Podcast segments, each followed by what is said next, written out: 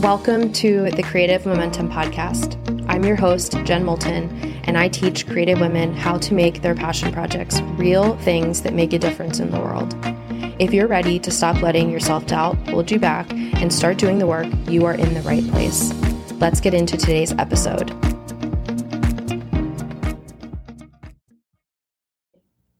Welcome to today's episode Bottom Up Making.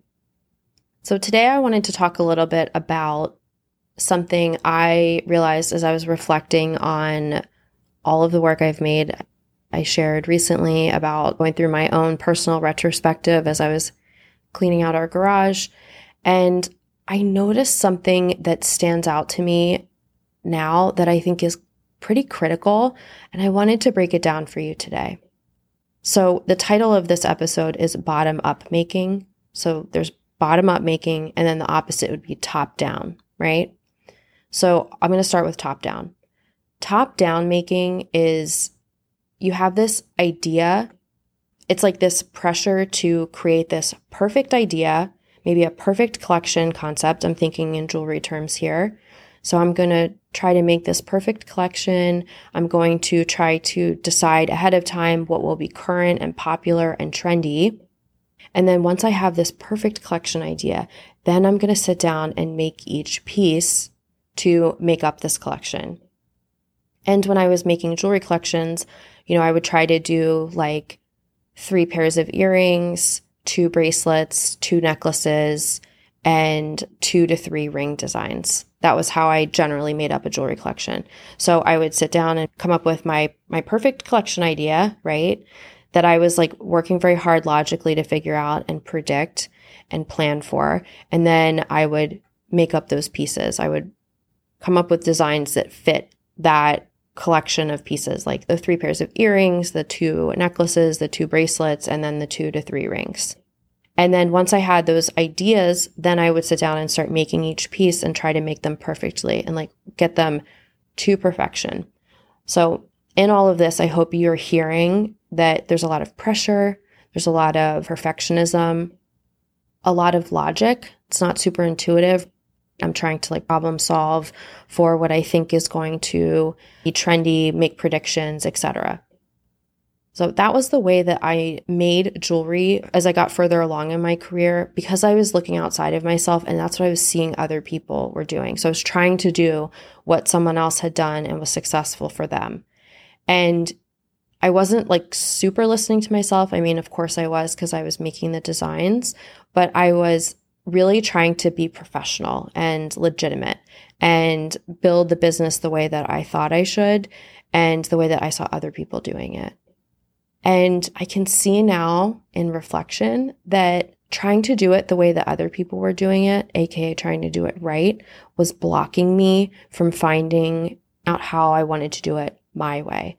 And I've, I believe now today that there are multiple ways. There's not one right way to do something. There's multiple ways to do things.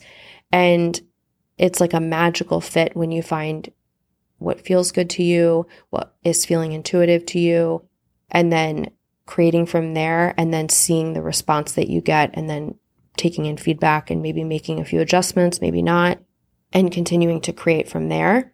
That's what I've come to believe is like magical entrepreneurship, magical creation. Of course, I didn't know that back then, but I'm glad because now I'm sharing it with you today. And I hope that this, I hope that this clarifies for you what I think could be a super powerful realization. Okay, so I just talked about that kind of top down, right? You're starting at the top of the collection or the top of the idea, however this would apply to you. And then you're getting narrow and you're working your way down to each piece. The opposite of this is this idea. This is like made up, right? I, I made this up, but this idea of bottom up making. So, bottom up making might look like, again, we're going to stick with the jewelry example here. I might sit down at my jewelry bench every workday for one or two hours or three days a week, whatever would work, right? I would decide how often I'm going to sit down and just have, I'm going to curse here. So if you don't want a kid to hear this, you know, press pause. To sit down at my jewelry bench for one to two hours a day and just fuck around. And I, I say that word intentionally here because to me, there's a sense of like playfulness in that, but also like fucking around. Like there's no attachment to it needing to become something, or it's not super serious, intense. Like this needs to become what for me had drawn out like my drawings of the jewelry and I was just executing those drawings. When you're sitting down to just fuck around, it's like, I don't know what this is going to become. We'll see. I'm kind of curious, but it's playful. And it, the idea is for you to just kind of have fun and work out your these brain ideas that we all have that are just kind of like always noodling around and seeing what comes out of that. So maybe the things that you make when you're just sitting down to fuck around maybe these things will become a body of work.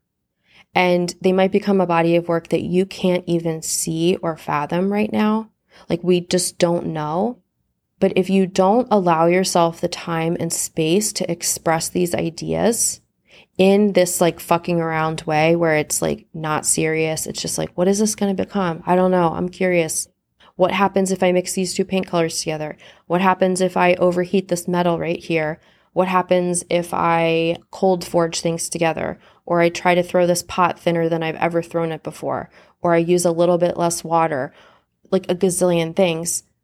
You're going to see what happens and experiment and learn. And, like, side note, grow your skill set because you're testing your boundaries, you're testing your growth edge of the knowledge that you have.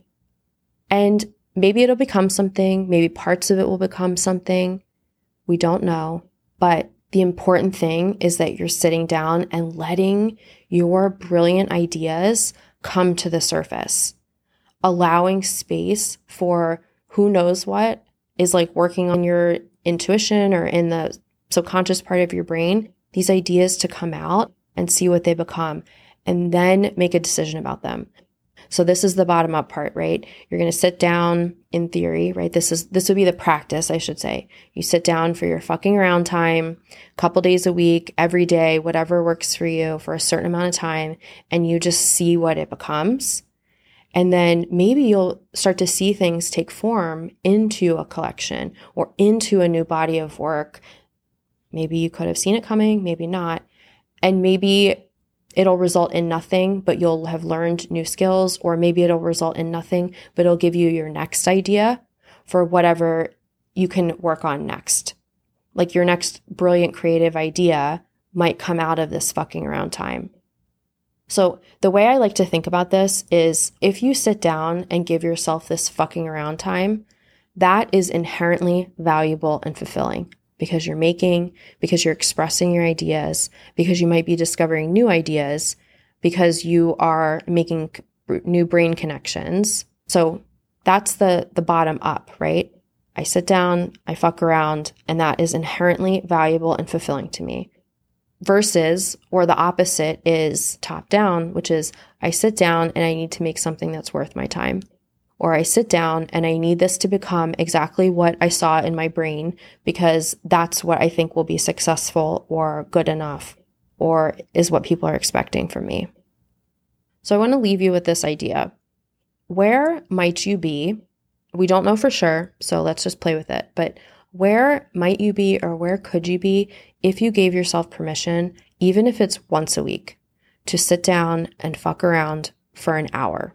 And just see what comes out of that brilliant brain of yours and see what arises from your intuition. What are you feeling called to work with? What are you feeling called to make?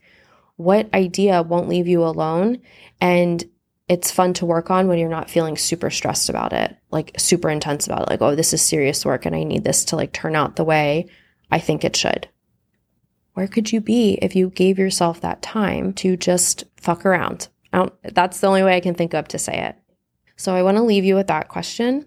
And I would love to hear from you. Send me a DM on Instagram or send me an email of what, what comes out of this time for you. This is something I used to do sometimes when I was first starting out. I would sit down and fuck around and just see what I could make and see what would happen. But then as I got further along in my jewelry career, I started becoming a bit more intense about it and like it needed to like be productive and fit in a collection idea I had. Like I started to get more narrow but when I used to do this and just sit and mess around and see what would happen, I made so many amazing things and it was so much fun and gratifying and just very fulfilling. So I would love to hear how this goes for you. If you make something, please share it with me and give this a try, especially if you're feeling stuck in your creative practice. Just mess around and see what happens. Okay, I am so glad you are here and that we get to walk our paths together. See you next time, same time, same place. Bye for now. Thank you so much for listening today.